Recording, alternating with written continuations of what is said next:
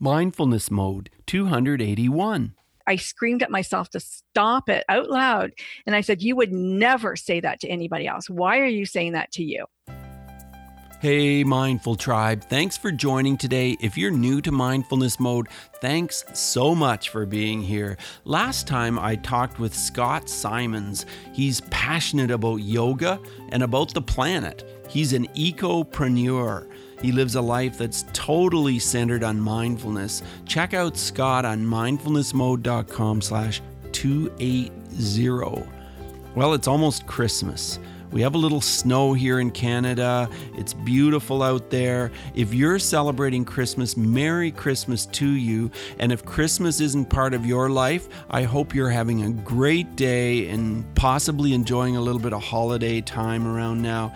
Today, I'm bringing you a fun, energetic conversation with the founder of Good Radio Network. She's an artist, and this is one way you may be able to get your hands on a true Picasso because that's her name. She's also a coach and a writer. Sit back. I think you're truly going to enjoy today's episode. Relax and just take in every second of mindfulness with us on mindfulness mode. We have with us today, Mindful Tribe, a bubbly, delightful, happy, very productive, an interesting woman named Frankie Picasso. So, Frankie, are you in mindfulness mode today? I totally am, Bruce. That's good. I'm afraid not to be. and I just assured her this is going to be a relaxing discussion and we're just going to be talking about whatever comes up. So, I'm looking forward to that. But I want to share with you, Mindful Tribe, a little bit about Frankie. She is a talk show host so she's the expert in this whole area. She's a business coach, trainer, and she's also an artist. She's founder also of the Good Radio Network. And her paintings have been featured in the International Book of Contemporary Artists. Wow. And her book, Midlife Mojo, won a 2015 Great Writers Award. I mean, it's just so much that she does and does well. So I can't wait to to talk with you about all of these different things, Frankie. But Frankie, what does mindfulness mean to you? You know, mindfulness to me is really about being present. It's about using my intuition. Um, it's about listening instead of speaking. and it's about listening to um, the downloads that I get from the universe, really. And and they happen a lot. The downloads you get from the universe. I, I love that. Tell me about your most recent download. Oh, yeah. You know, it's interesting because this morning I heard the name Maria, and I don't know who she is. I don't know anybody named Maria, but she's going to come, and I'll I'll remember that I heard that because it's kind of interesting. But the book Midlife Mojo, I can't take credit for writing it. The universe wrote it. Like the like, words just spirit, came out. Spirit wrote. I read this book sometimes. I go, "Oh my god, I'm never good," but wow. I know I didn't write that. That's amazing. How long did it take you to have those words come through you and onto the paper? Six weeks, Bruce. Six weeks. Six weeks. Oh, that's crazy. And did you devote the entire six weeks to that or were you doing no, other things? No, I didn't. And you know what? To to be honest, I had was I I, would, I, I had been in a bad accident. I had spent six months in a hospital. Oh. I've been in oh. chronic pain since then. So I was in major pain when I'm writing this book, and I have no idea. Like I have no recollection of writing it. Wow, it's crazy. And, and so, tell us more about the book. Tell us what it's about. I haven't read the book it. The book is about it's it in its essence, is a prescription for change. Okay. It tells you step by step how to change your life. It's a it's part coaching, it's part pragmatic and part spiritual, and it it's I chose the audience in midlife because that's where I was, and because I had had such a profound accident and life changing uh, event, I felt I was prepared to tell other people how to okay. change their life. Right. Interesting. Yeah. Well, speaking of changing your life, I want to know about you as an artist, Frankie the artist. Have you always been an artist or was no. that part of the transition? I thought it was. It's part of the transition. I started painting about seven years ago. Okay. And I couldn't draw, but. I could mm-hmm. paint. It's very, they're two different disciplines and it's very interesting. But I loved that I was able to you know channel my creativity in a different way um, because because of the accident i was always looking for new ways to uh, lessen pain to get out of you know the house just just to do things that are different from from my everyday. And the painting became a vehicle for me for social impact. So because it's so important to me um, i was able to take my paintings and now my custom paintings of of pets um, to to pay for let's say cleft palate surgery through mercy ships to pay for um, the animal the donkey sanctuary that's behind me. I got a couple donkeys. Okay. uh, you know the different things that really mean something to me and the reason why i started the good radio as well. Social impact is kind of my thing. So um, it's my way that i get to change the world Wow, that's fantastic. Well, let's talk about the Donkey Sanctuary. Where is that located? And can you just give us a little background? Yeah, the Donkey Sanctuary is just near Guelph, if you haven't been there. Right, it's, Guelph, it's Ontario, a, Canada. Yes. I have been there, actually. Yeah, yeah, it's a lot of fun. And I, I gave my, my kids and grandkids all donkeys last last year for Christmas. I said, pick, pick, go here, pick your donkey. Okay. I'll, you know, and I'll donate to it.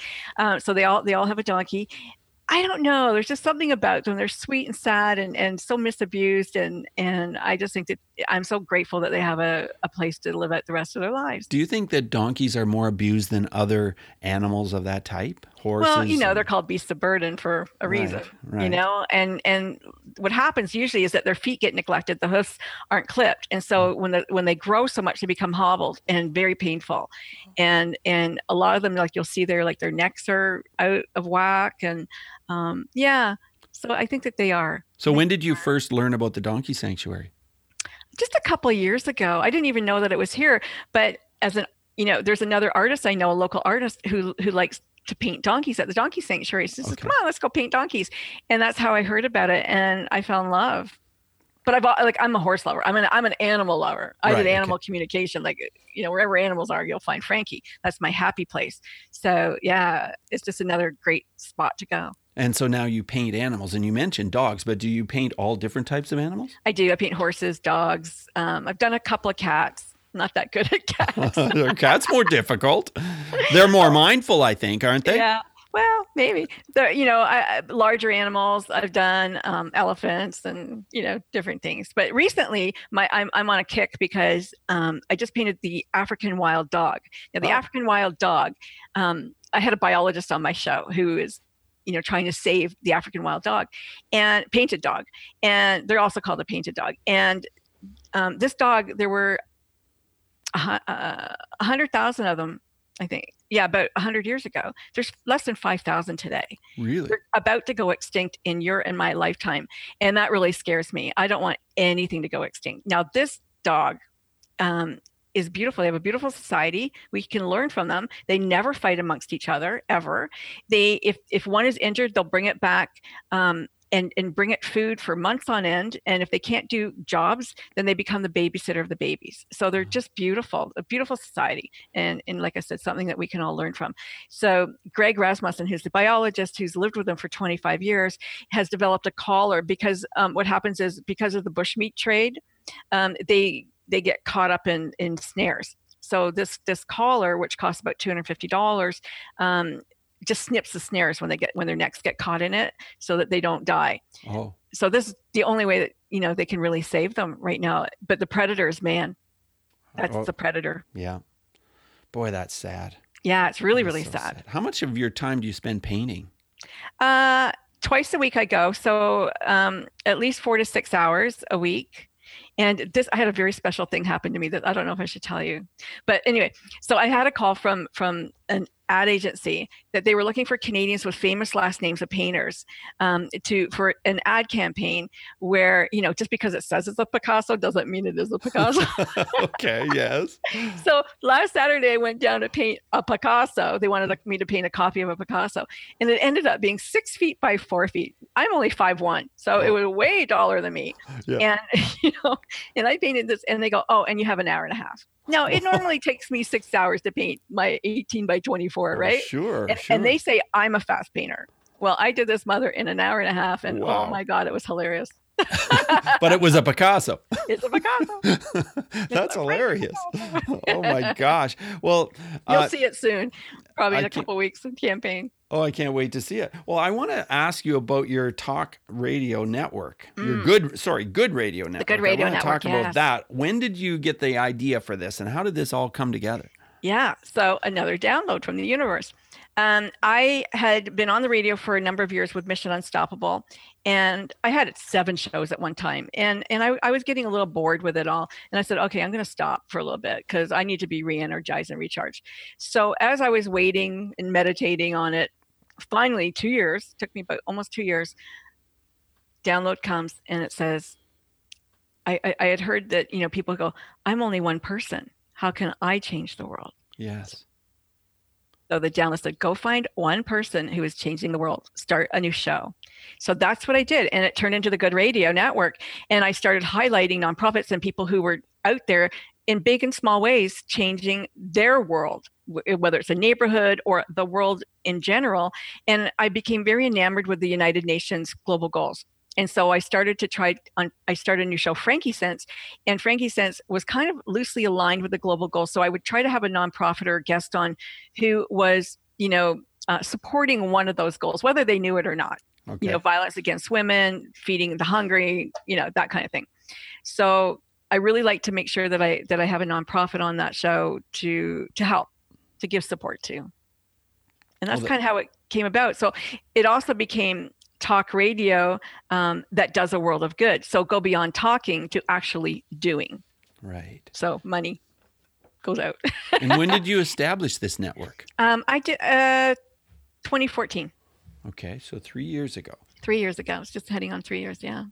And it, it's really incredible when you look at it online because you have quite a number of shows and topics. Tell us about some of your shows that you have on there. Oh my gosh, I've got so many different shows on there. Well, Mission Unstoppable uh, started out for many, many years.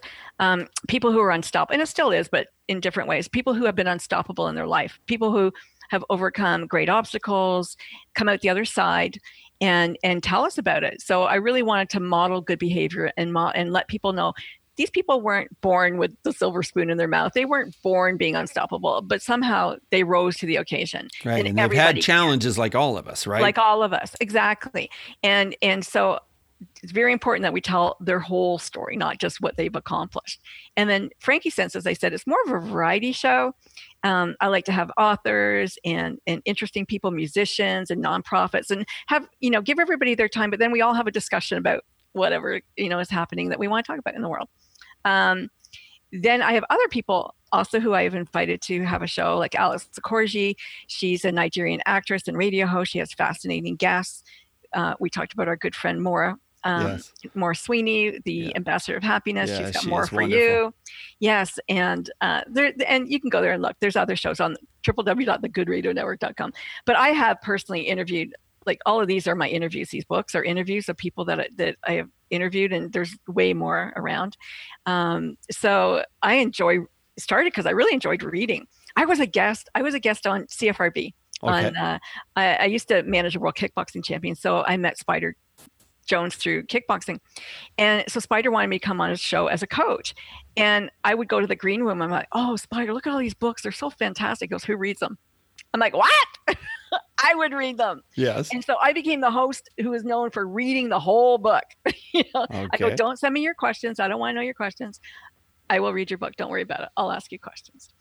And and that's what happened. And I love it. I love that I get to, you know, support authors like yourself and, and myself and uh, read good books. Yeah. Oh, I do too. I, I really love connecting with people. And when I get a chance to read the book, I really enjoy it. And I do often get a chance to read the book. So yeah, yeah, it's, it's really exciting. And I exciting. read a lot of books. I do too. The iPad yeah. made it easier because yeah. I, at first I didn't like it. Yeah. Um, but now like I can read a book way faster than holding it. You know? Yeah. Yeah, sure yeah, and you can be anywhere. You can be on, you know, exactly. on, a, on a trip wherever. You don't have to take a stack of books with you. Makes it so much easier. Yeah, for sure. So I want to ask you this question, Frankie. I want to ask you, what kind of a child were you when you were like seven or eight years old? What were you like? Show us a picture of a typical day in the life of Jackie or Frankie Picasso. People always call me Jackie. Do they? Um, yeah, yeah, it's common, common. Um, Frankie, seven year old Frankie, precocious. I hung out with animals. You know, I, I was a horse freak, dog freak. I had you know, my dad um, had promised me a horse when I was 10. So we got a farm and, you know, I would go to the farm and just love those animals. Like that was me. I swam every day. I was a big swimmer. Um, just, you know, kind of, it's funny. Like I wasn't, I was a leader, but not a, I, I, w- I was a leader, but not the kind who wanted to collect people around me. I just didn't follow other people, you know. You just so, did your own thing. I, I, did my own thing, and people followed my trend, kind of thing. But uh, it wasn't an intentional, you know, to to get them around me or anything. It was just. Now, looking back, do you do you see yourself as having been a mindful child? Did you have that element of mindfulness? Only when it came to communication with animals. Right and so yeah. you could you could really feel their presence. You could you I felt, felt them, and I knew what they were thinking. And I later grew up to study animal communication, and and hip, I'm a hypnotherapist. Um, and I think I was always somebody who stood up for, you know, injustice. So that was definitely me. I, right. you know, definitely. Yeah, so uh, I'm sure I'm sure it must have really bothered you when you heard about animal abuse. Oh my How gosh. did you how did that affect you?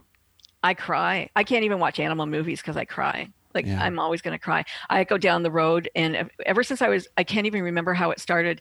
Um, you know, I would pray for dead animals on the road. You know, please take their spirit. You know, make sure they didn't hurt so much anymore. Like from a little little baby, I, I remember you know always doing that. And and like when I see animal abuse, I mean that's why it's so important for me to really, you know, be an activist when it comes to animals and and the mistreatment because you know what we we have to be better stewards we have to be better caretakers. Well, Dr. Wayne Dyer was much the same way. And I remember him telling a story about how you know he would never ever ever kill an animal of any description and he was playing he was playing tennis and this wasp or this bee came and it was like buzzing around him and he thought well I just can't kill it and and then but he you know he was in a match with someone and then he swatted at it and he killed it Oh, and, no. and he lost the match because he was so focused. On, you know, he was distraught, like he had killed a living, you know, a living thing. And you know, I thought, well, that's kind of like me too. Like I am not comfortable with the idea of killing anything just for killing. All. Like, no. yeah. And I, I have, know. and and I'm not comfortable with guns. And I mean, living here in Canada, that's fine because guns are not something that that we see or talk about or most of my friends don't own guns. And uh, so then when i go into a culture where guns are so prominent it yeah. it makes me feel uncomfortable. How do you it's feel when you very uncomfortable. I was recently um, on a fishing expedition in mexico and a boat came up with men with machine guns and masks on their face. Mm-hmm. um, luckily it was the police and they said you don't have life vests on oh, okay but they cover their faces so that there's no retribution to their families so people okay. don't recognize them and can go back to their families that's scary oh. we don't oh. have that here you know uh, no we don't it is scary yeah, I remember when I went down to Mexico for a house building project with some teenagers, and we were crossing the border into Mexico. And then when we crossed the border back, it was like, oh my gosh, you know, the machine guns. And, you know, you feel we like were, a criminal. oh, yeah, we were instructed. And you, you know, you look straight forward and they'll ask you to get off the bus and walk down this certain path and don't even look off to the side. And I kind of thought, oh, yeah, yeah, you know, no, they were not kidding. They don't kid. They're not kidding around. You do no. that thing. You do what you're told, and yeah, it, it is very scary from our culture to go to mm-hmm. one that you know is is racist, one that has yeah. guns, one that you know really is so different from from how we think. Yes. And that's just the United States. yes? I know. really. And and the thing is, I mean, there's racism in Canada. There and, is. and I think it's it's important. Not, I mean, from my point of view, I feel like I am not surrounded by people who are generally racist, but the thing is, there is racism, and there is racism, but there's also diversity, and yeah, we accept the diversity as a culture.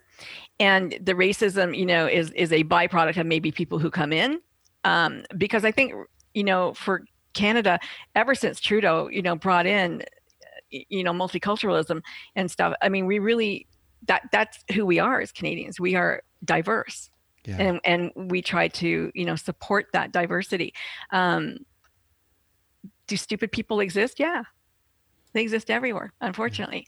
But you know i remember a time when my kids were the only white kids in their class yeah. you know in, in, a neighborhood where we lived and they do too and so what? Yeah. You know? Yeah well, you know, I want to talk about the subject of bullying for a moment. I, I always ask a question about this, and I really think it, it relates so closely to mindfulness because if you're mindful, you have a whole different way of approaching it and reacting to it.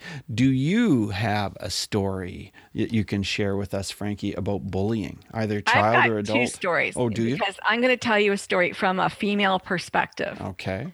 I bullied myself. Oh. I bullied myself. And it wasn't until like maybe even five years ago that I realized. And I was so, I remember one day where I was so mean to myself. My thoughts were so mean. I, th- I, I screamed at myself to stop it out loud. And I said, You would never say that to anybody else. Why are you saying that to you? Because you, I know you would never, ever, ever say those words to anybody, living or dead. So stop it. And, you know, I think especially women as as it relates to our bodies, as it relates to all kinds of things, we are very cruel to ourselves.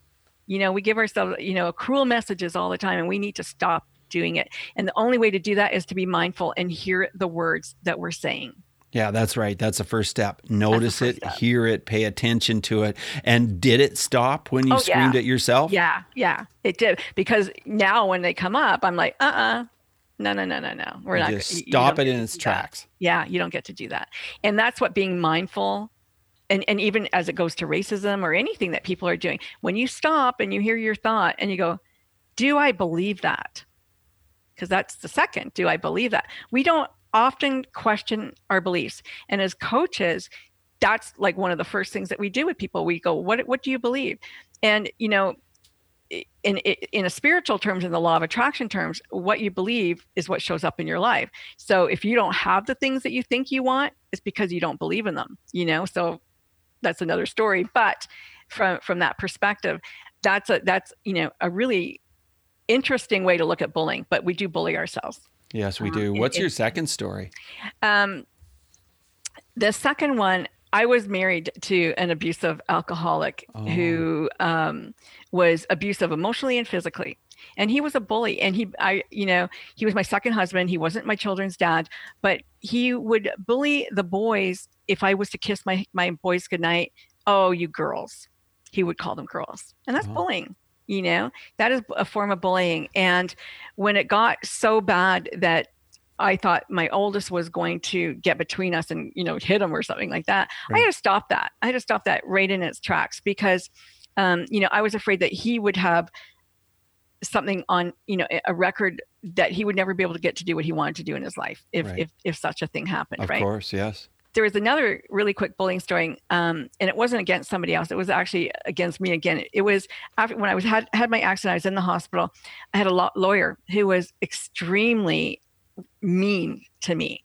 And mm-hmm. this was a story about how I learned to respond instead of react because he would have me in tears. He would send me nasty letters. He would, uh, and, and I thought, wait a minute, you work for me. Yeah, I was just going to say, just a second. This was your lawyer? This My is lawyer. not right. For me and but it was a big case and and i don't know he was crazy but i had a really good friend who had the same lawyer and he was so nice to him uh-huh. i go oh. why is he so mean to me does he not like girls like what is it you know yeah. but uh, anyway eventually he got fired but i learned that I didn't have to accept that. I learned that I could choose not to open those letters. I could choose to you know, do things that made me feel better. And I want everyone to know that that's your choice. You can choose to react or you could choose to respond. And I began to choose to respond to, you know, the stimuli rather than, oh, I'm going to get you, you know, no, no, no, wait, wait, wait, sit back. Okay. Wow. We can handle this. That must have been a very terrible experience. It was a horrible experience. Yeah.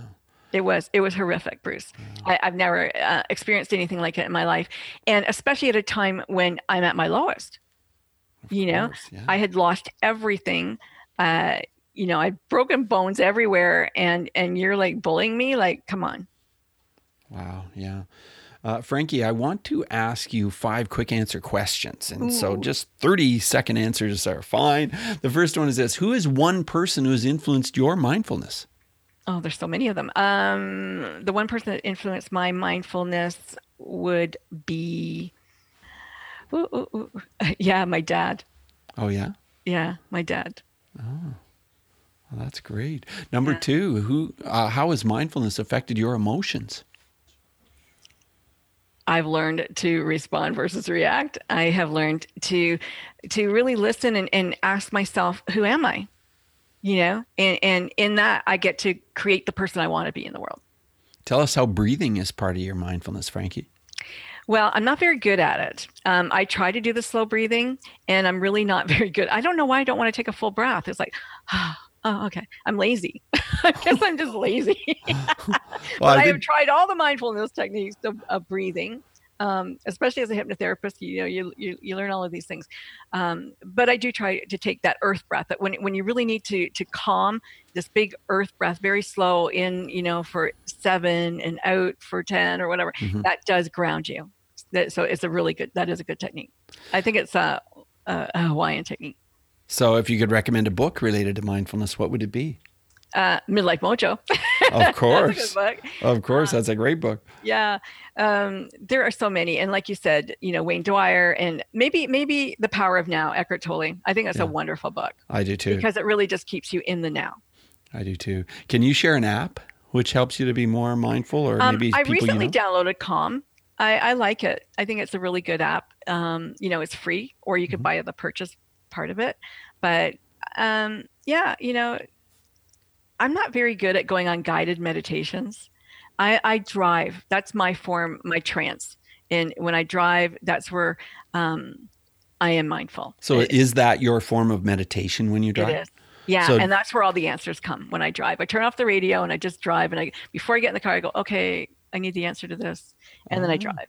And because driving is a trance state, um, and a lot of people don't know that, but you're actually in self hypnosis when you drive, and so that's it allows you to be open and receptive to the answers. So when you drive, you don't put on any radio or music. Not usually. Not well. Like I do if I don't if I'm not waiting to hear for, from right. up above right? Then i will. But if, if i have a problem or an issue or i want to know what I, what's next for me or i really have a question for the universe that's what i go okay i'm not going to put any music on. I'm just going to drive and see what happens. Now do you ever drive just for the sake of meditating? Like you don't even need to go anywhere I and do, you think okay i'll just drive there and then i'll come back and when i come back i'll have that answer. You do that. Yeah i do do that. Because it really is for me the best form of meditation. I'm not very good at just sitting.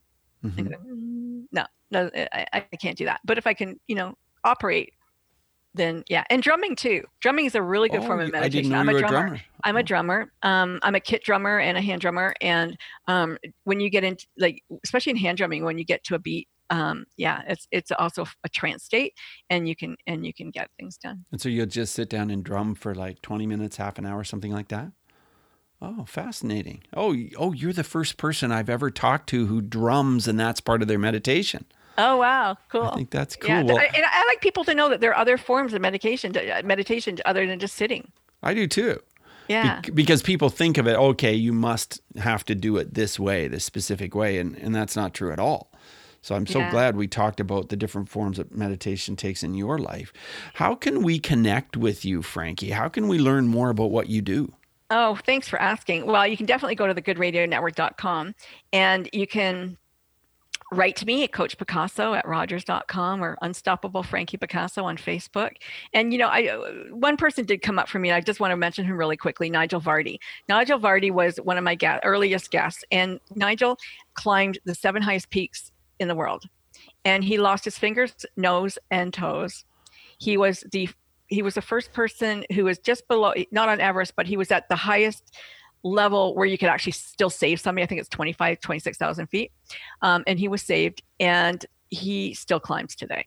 And I go, Nigel, you've lost your fingers, your nose, your toes. Like, I love it. He said, I love it.